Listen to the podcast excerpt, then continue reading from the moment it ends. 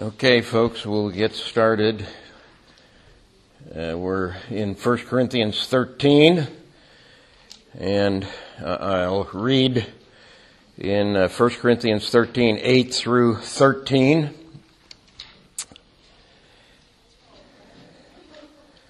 First Corinthians 13, 8 through 13. Love never ends. As for prophecies, they will pass away. As for tongues, they will cease. As for knowledge, it will pass away. For we know in part and we prophesy in part, but when the perfect comes, the partial will pass away. When I was a child, I spoke like a child, I thought like a child, I reasoned like a child. When I became a man, I gave up childish ways. For now we see in a mirror dimly, but then face to face. Now we know in part, then I shall know fully, even as I have been fully known. So now faith, hope, and love abide, these three, but the greatest of these is love. Let's pray. Father, we thank you for uh, your word. We thank you that uh, you are pleased to uh, give us uh, this perfect word, uh, a complete word, a word that is uh, sufficient for us uh, to guide us in all of life, in all of faith, and in all of godliness. And we thank you that this is the case. We pray that more and more our lives will uh, be brought into conformity to this your word. And uh, we thank you for the Holy Spirit poured out in our hearts. Uh, we thank you that uh, by the Holy Spirit poured out in our hearts, you uh, give to us uh, your love and incline our hearts to toward you and uh, toward one another, so that we will more and more love you and love our neighbor and we pray that uh, this will be the case in increasing measure. And uh, we thank you for the Apostle Paul who's given us a standard uh, of love, uh, this description uh, in 1 Corinthians 13. And uh, we ask that you'll be pleased to bless us so that by the power of the Spirit working in our hearts more and more, we will uh, fit that description of love. Uh, so bless us to this end, we pray, and uh, grant that there will be a testimony uh, to your grace uh, in our personal lives and in the life of our congregation, we pray in Jesus' name. Amen.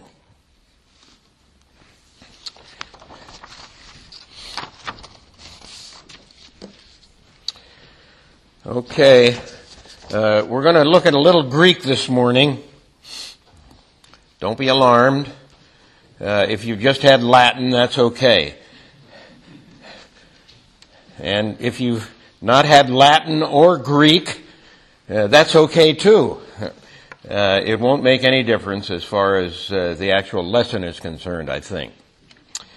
Uh, number one in our uh, outline, uh, our basic premise, once again, love is the sign of the presence of the Holy Spirit for this present age. Uh, that that uh, this love, as uh, described by the Apostle Paul in 1 Corinthians 13, is the sign of the presence of the Holy Spirit in our lives. We we take it that this is the case. the special gifts of prophecy, knowledge, and tongues have ceased to be the special signs of the presence of the Holy Spirit in our lives.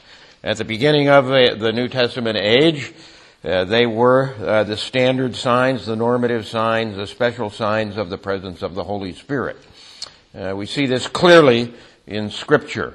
And uh, the position we're taking with regard to 1 Corinthians 13 is that uh, these signs cease as the standard for uh, the evidence of love in, or the evidence of the Holy Spirit in uh, the lives of individuals.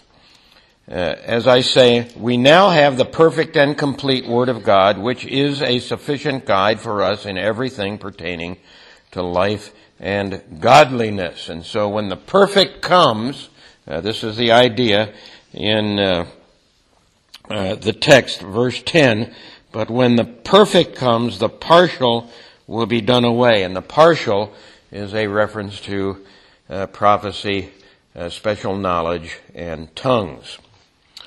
And in 2 and 3, uh, I want to just explore from uh, what I would say uh, uh, perhaps a counseling perspective.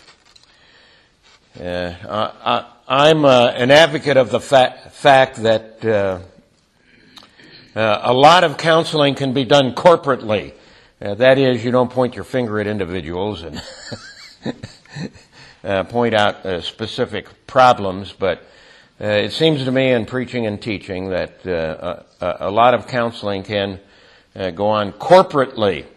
And uh, so, so this is kind of my idea in uh, two and three. Suggestions on how to, to approach person, people whom we believe are converted, but also seem to have difficulty shunning certain unhealthy and ungodly activities. And uh, this this was comes out of a question that we had uh, at the end of class uh, last week. And uh, I want to approach this a little bit more, but from a little bit different perspective. And I think, first of all, we need to remember that, once again, that all that we're talking about is couched in the uh, understanding of this complete section uh, where we find 1 Corinthians 13. That is 12, 13, and 14. Where Paul, uh, if you look at 12.1 uh, once again, uh, Paul says, Now concerning spiritual gifts, brothers, and uh, the language is actually now concerning spiritual things, brothers. This would be uh, a proper way to translate the text. so Paul is launching into a discussion of vital spiritual matters. And uh, of course, uh, this whole idea of love is one of the vital spiritual matters uh, that he explores in this section. Uh, but it's striking, and we have to remember that the very first spiritual matter that Paul addresses is our confession of faith. Verse 3. Uh, Therefore, I want you to understand that no one speaking uh, in the Spirit or by the Spirit of God ever says Jesus is accursed, and no one can say Jesus is Lord except uh, by or in the Holy Spirit. And so it's a confession, it's a heartfelt confession born of the Spirit. Uh, uh, about which Paul is speaking. Of course, a lot of people can say, well, I believe Jesus is Lord. I don't believe anything he says, but I believe that he's Lord. You'd say, well, that's a, little contradictory. Uh, but, but people go down that path uh, because uh, they're not uh, serious Christians. In other words, we would say in the end, they're not born again. Uh, born again people uh, take seriously the confession, Jesus is Lord. And so that's, that's the environment in which uh, all of uh, about which we're speaking uh, is found uh, in the circles, in the environment in which the lordship of Jesus Christ is taken seriously. Uh, this is a confession of uh, the great confession of Christianity. And so now we come to, to individuals who, whom we believe are converted. They, they have the confession. Uh, but also seem to have difficulty in various areas of life. And uh, uh, I want to say, and so what's new? Uh, and uh, the particular concern uh, that we may have is is that individuals are.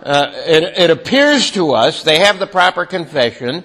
They have manifest love uh, within their lives, and uh, they seem to be uh, have difficulty shedding uh, certain problems. And uh, we could name all sorts of problems. And this is why I say, so what's new? And uh, we, we, all have difficulties uh, in certain areas of life, and none of us have reached perfection yet. Uh, as uh, I like to say, uh, we all have a personal biblical theology. Every one of us has a, a, a theology, a biblical theology. And uh, the question then becomes, how biblical is uh, our theology? Uh, uh, does it conform to Scripture?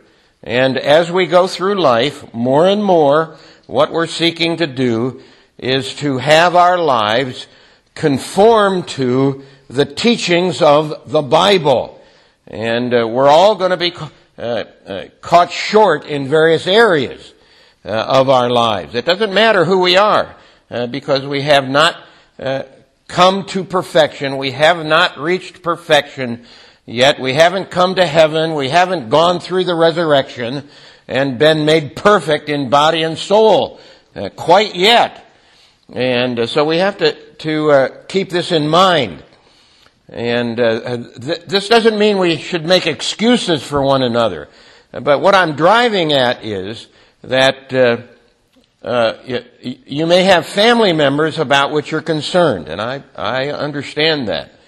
Uh, Erm and I have family members about which we are concerned. Uh, I think uh, all of us uh, are in that circumstance. So how should we deal with this? How should we approach people like this?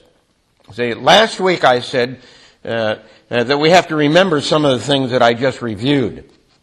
And the thing that I neglected to uh, say to you and uh, to point the finger at myself uh, about is that we're talking about the love of God poured out in our hearts as described by the apostle Paul in 1 Corinthians 13. And so we have to remember in approaching others uh, in our family and uh, who are friends of ours to exhibit the love of God. This is the first thing, it seems to me, uh, that we need to remember. We want to bring correction in various areas, uh, but uh, remember when we talked about this? Love is patient. and so we have to exhibit this love and patiently, patiently speak the truth in love with others. Th- this is what's so important. And uh, it doesn't matter who uh, the family members are or the friends are. Uh, the great testimony, the great evidence of the presence of the Holy Spirit in your life and in my life is love as described by the apostle Paul. And so, uh, when uh, we're uh, working with others that seem to have difficulty, uh, this is the first thing we need to remember. Oh yes, we can, we can bring counsel to them, but we have to do it lovingly.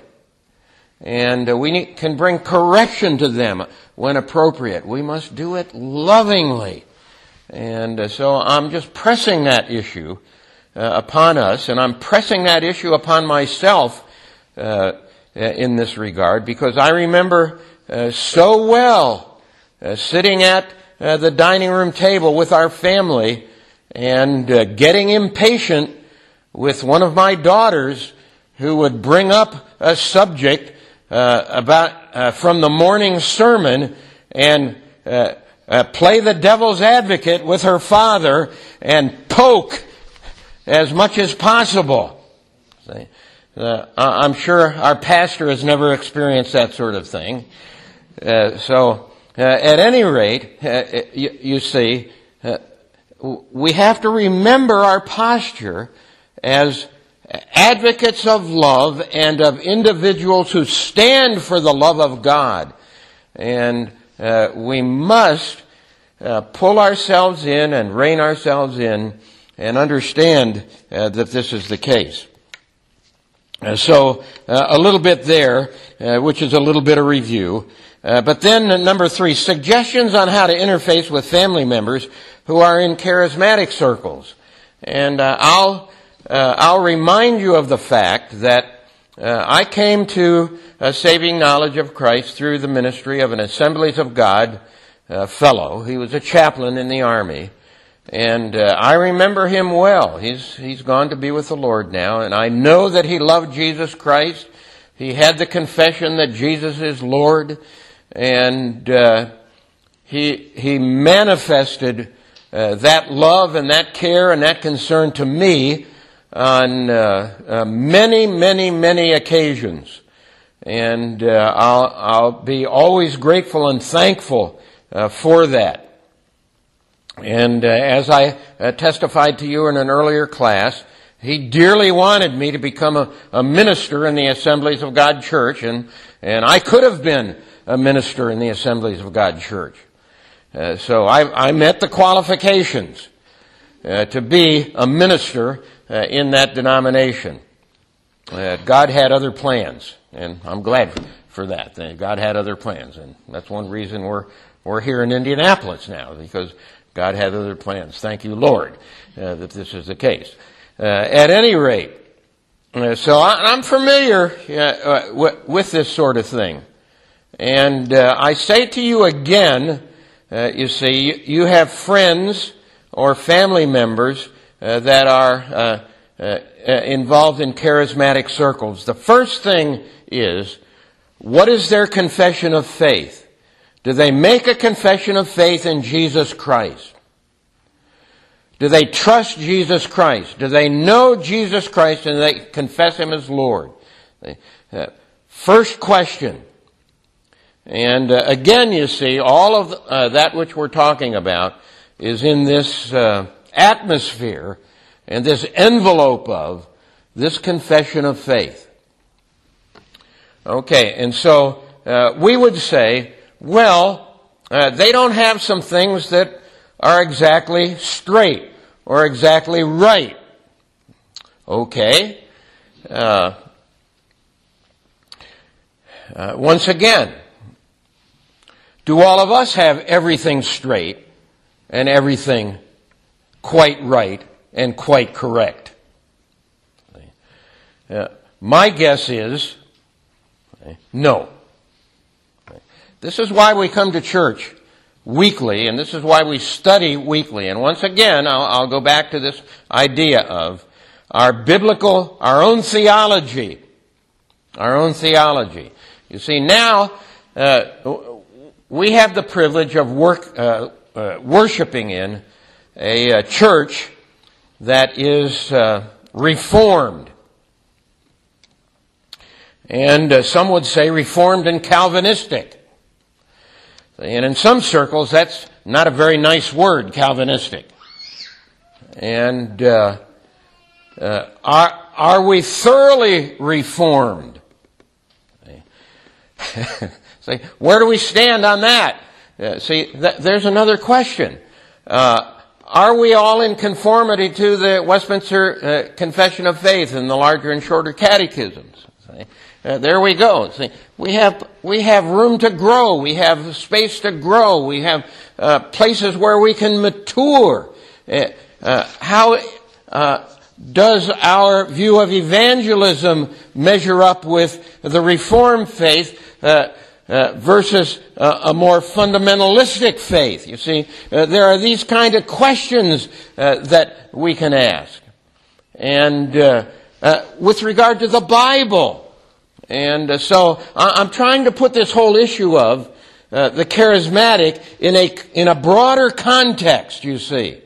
A broader context in which all of us have, are on a journey and we are all on a journey to bring our lives more in conformity to what the Bible teaches. Okay? And uh, so, if we have friends and family members uh, that are involved in uh, the charismatic, you see, I, I say, uh, do they love Jesus Christ? Good. Okay. And as you approach them, approach them with the love of God in your heart. and the manifestation of the love of God in your heart. Because in the end, it's the love of God that's going to capture the hearts of others.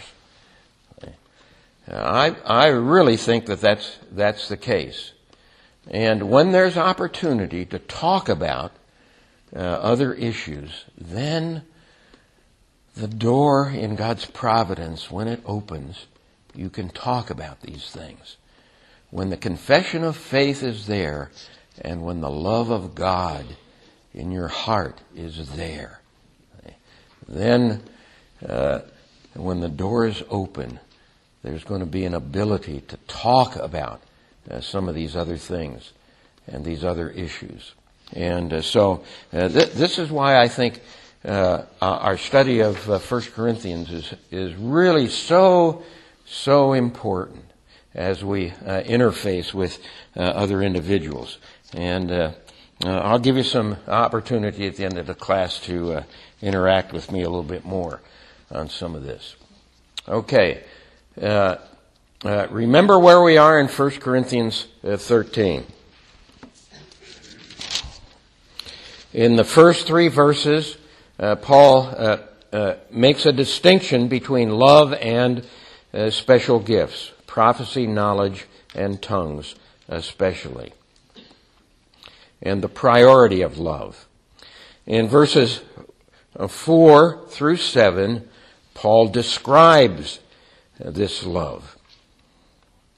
And in uh, verses 8 and following, Paul argues that uh, not only is love the priority, but uh, uh, these other uh, special gifts cease as a standard for understanding the presence of the Holy Spirit in our lives. Okay? And uh, so uh, it's verse 10 that we bore down on. When the perfect comes, the partial will pass away. And uh, I've maintained that the perfect is the perfect Word of God. And so at the end of the apostolic age, when the canon is complete, when we have the full and complete Word of God, uh, the idea would be tongues, knowledge, prophecy cease as special signs of the presence of the Holy Spirit in our lives.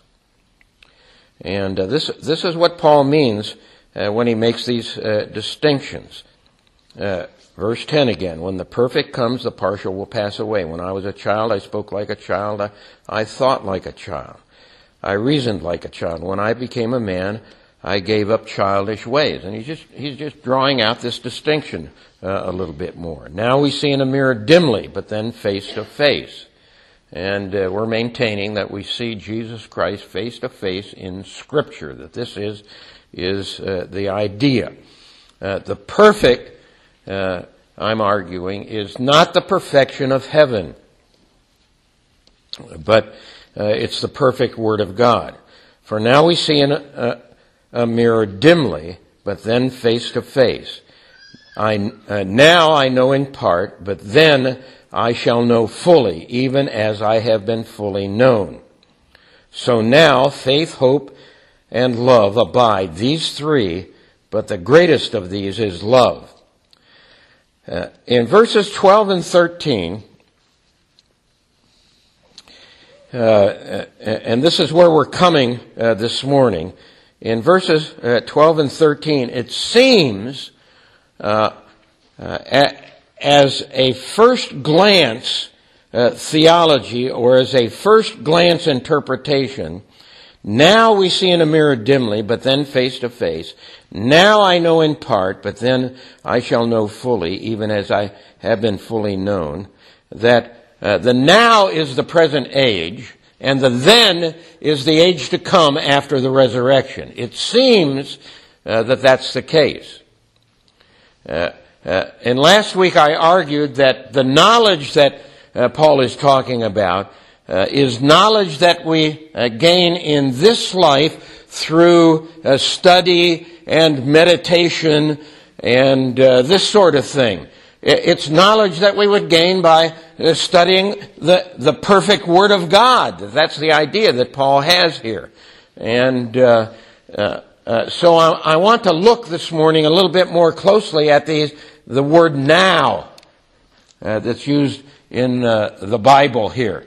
And if you look at number five in the handout, I've given you the word in Greek that's translated now. And you, and you don't need to know Greek, you just need to be able to see the differences between the words that are written uh, uh, uh, in the handout. For now, you see, there's the Greek word, we see in a mirror dimly, but then face to face.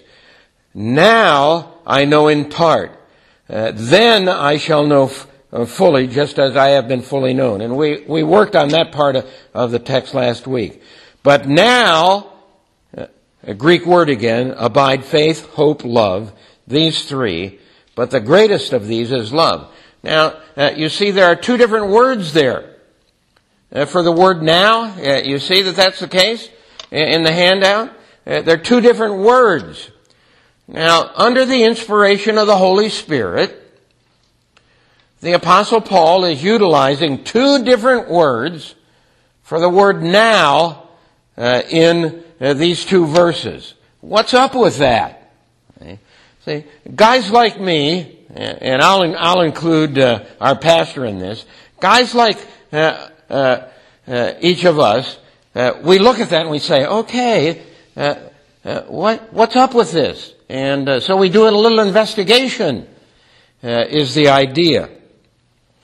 so in verse, or number six, I say, in verse 12, uh, the word translated now refers to the immediate present, uh, uh, uh, something that takes place at once or immediately or now in uh, the present circumstance. See? Now I'm talking with you. See, is the idea. At this moment, I'm talking with you. That, that's the idea uh, in this particular word. And uh, so I, I, want you to compare a couple of texts with me. See, work with me here. Work with me. Uh, Galatians chapter 1 and verses 9 and 10. See, we're going to look at another place where uh, the uh, apostle Paul uh, speaks in a similar fashion. All right. I know I'm getting down into the weeds here a little bit. So, so uh, you, you, have to work with me. Uh, Galatians chapter 1, and uh, we're at verse 9. As we have said, uh, said before, so now I say again. If anyone is preaching uh, to you a gospel contrary to the one you received, let him be accursed. For I uh, for am I now seeking the approval of man or of God? Or am I trying to please man? If I were still trying to please man, I would not be a servant of Christ. And, and uh, the word that I'm interested in is in verse uh, verse uh, verse ten. For am I now seeking approval of man? See, what is Paul saying? Now, as I'm writing to you, see, in this moment, as I'm writing to you, am I seeking approval of man? You get what's taking place here? Now, in this very moment. See, this is the idea that the apostle Paul uh, has here. And, and uh, this is the idea uh, that comes to us in uh, First uh, Corinthians uh, 13 and uh, verse 12. For now we see in a mirror dimly. See, now as I'm speaking to you, now as I'm writing this letter to you, in this moment, in contrast to uh, the idea of now as a long period of time that might cover 2,000 years. See? No. In this moment, uh, as I'm uh, speaking to you. Uh, so uh, this is part of the idea. Uh, uh Galatians chapter 4 and verse 20.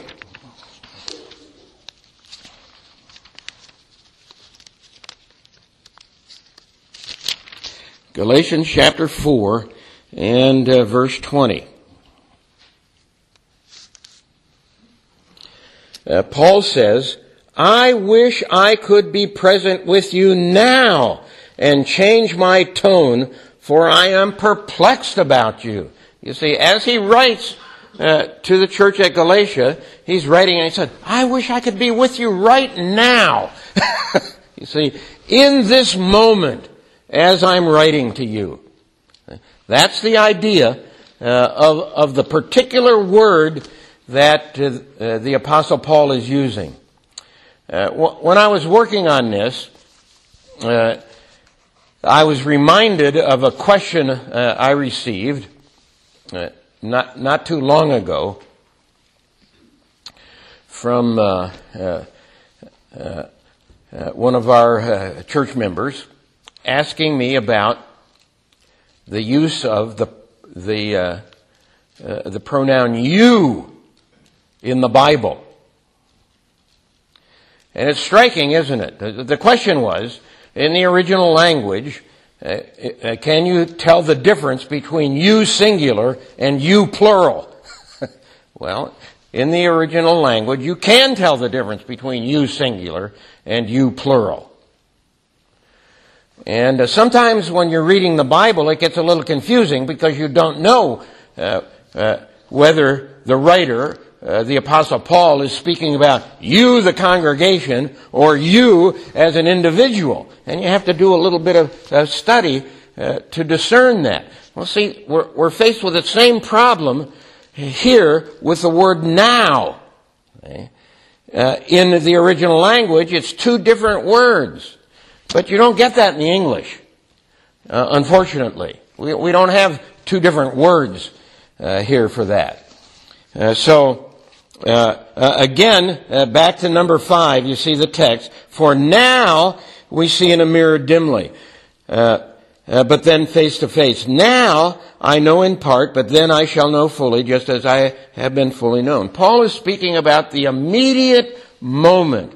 Now, during the time that I'm writing to you, and uh, you receive this letter, and it, it may be uh, as the U.S. Postal Service, uh, several weeks later, uh, you may receive the letter. Uh, but now, you see, in this immediate time frame, uh, that's what we're uh, talking about. And we have a different word, and it's but now. But now. And, you notice the adversative here. But. But now. And the reason there's a capital uh, letter there is that in uh, the original language, the, the, uh, the nuni, uh, the now comes first. But now abide faith, hope, love, these three. But the greatest of these is love. Uh, number eight, the time frame in mind as he speaks in 1 Corinthians 12 is the period in which he lived and ministered in contrast to a long interval of time consisting of millennia. That would be the first now. Uh, uh, number nine, the word translated now in verse 13, which is different than the word now in verse 12, seems to confirm this. In this word, the idea of time may be weakened or entirely absent. It's a different thought. It's a different idea. So let's compare a couple of verses here. Uh, Ephesians 2.13.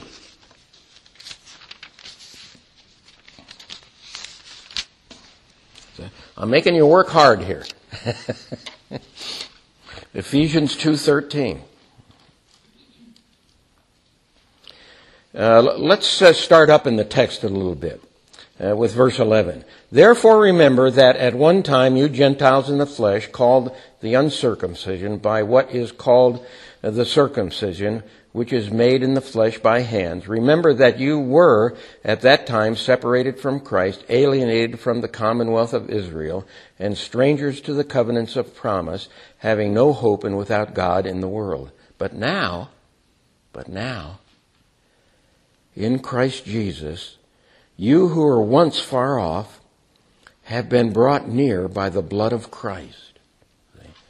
Uh, in other words, something has happened and you have entered a new era. You have entered a new uh, station of life before God. Now, now you are in Christ Jesus. And uh, this could be said about you at the time you were converted, six months after you were converted, uh, 12 years after you converted, 45 years after you were converted, on your deathbed, now you are in Christ Jesus. You see, it, it, it isn't a reference to a narrow, uh, specific period of time uh, uh, uh here, but it's but it's this uh, different idea that you are operating in a new sphere of life, as it were. But now, in Christ Jesus, things are all different. Uh, and so Paul is laying before us uh, a little bit different concept in his uh, use of the word now. Uh, and uh, then there's a, a, second text here, 1 Corinthians 15. Uh, back to 1 Corinthians. 1 Corinthians 15. And verse 20. Here's the uh, English Standard Version. But in fact, Christ Jesus has been raised from the dead. It's the same word. And I looked on one of my Bible programs, and virtually all of the other translations have but now. Uh, the King James Version has but now. The, uh, the New American Standard Version has but now, you see reflecting that word in the original language. But uh, the English Standard Version is, is picking up a, an emphasis in the word, but in fact, but now, uh, Christ has been raised from the dead. You see, it doesn't matter whether you're, you're a day away from uh, the resurrection. You're, you're, you're like the, the ladies that went to the tomb and found the tomb empty, or whether you're like the disciples on the Emmaus Road later who encountered Jesus Christ, or it doesn't matter if you're like the Apostle Paul, who later has a vision of, of the Lord Jesus Christ. See? It's, in fact, now, see, uh, Christ has been raised from the dead. And, uh, the reference isn't to a specific narrow time. Uh, this is the idea that's being portrayed uh, in the text for us. Uh, okay, uh, so now let's go back to, uh, no pun intended, let's go back to, to 1 Corinthians 13, 12, and 13. And read the text again. For now, you see, as I'm writing to you in this narrow time frame, uh, for now we see in a mirror dimly, but then face to face. Now, see, uh, before the completion of Scripture, now uh, I know in part, then I shall know fully, even as I have been fully known. So now, see, faith, hope, and love abide. Uh, in other words, now in this narrow uh, portion of time, I see in a mirror dimly. But when the perfect comes, I will in fact understand that faith, hope, and love abide permanently. The first now does not refer to you when you read these words in verse 12. You have to shift gears a little bit. The first now refers to when the Apostle Paul wrote these words And when the Corinthians read these words, goes back to that period of time. And the second now, the, uh, the, that first now refers to a very narrow period of time. That second period, that second now refers to millennia. Millennia. Now abide faith, hope, and love. These three. And uh, uh, what I'm arguing is that uh, uh, the use of this language supports the idea that the perfect in verse 10 is Scripture. So that before the Scripture is completed, the special gifts are evidences of the presence of the Holy Spirit and principal evidences of the presence of the Holy Spirit. But once Scripture is complete, now in this present age, love, as described in Scripture, is the principal evidence of the presence of the Holy Spirit in our lives. So let, let me let me quickly uh, just go through uh, what I've written here. This sense of the word now is what we have in 1 Corinthians 13, 13. But now abide faith, hope, love, these three, but the greatest is love. At the inauguration of this age, tongues, prophecy, and special knowledge held a significant place. Paul lived during that time. Of that period, Paul was able to say, Now we see in a mirror dimly, now we know in part. Paul also recognized the transitory and temporary nature of tongues, prophecy, and special knowledge. When these special uh, gifts will no longer be needed, now, in this present era, these special gifts are not needed as evidences of the presence of the Holy Spirit in our lives.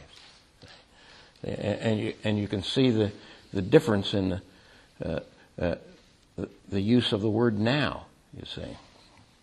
Our study seems to confirm the position that the perfect of verse 10 is the completed and perfect Word of God. Tongues cease as the standard sign of the presence of the Holy Spirit. Love, defined by the Apostle John, described by the Apostle Paul, empowered by the Spirit, exercised in the context of the confession that Christ is Lord, and exemplified by Jesus Christ is our standard. This is where we go. And uh, th- this is the love into which you and I, of necessity, must grow. And we will, by the plan and purpose of God, grow. Okay, let's have a word of prayer. Uh, Father, we thank you for uh, the fact that you do love us through Jesus Christ. We thank you that uh, we have uh, a process of growth uh, through which you are taking us. And we're learning together. And we pray that you'd be pleased to uh, bless us in this process of uh, our lives being more and more brought into conformity to the love that you have expressed to us in Jesus Christ. And so we pray that uh, this love will be manifest in our own personal lives and in the life of our congregation. Uh, bless us to this end and grant us your grace uh, that this will surely be the case. We ask in Jesus' name. Amen.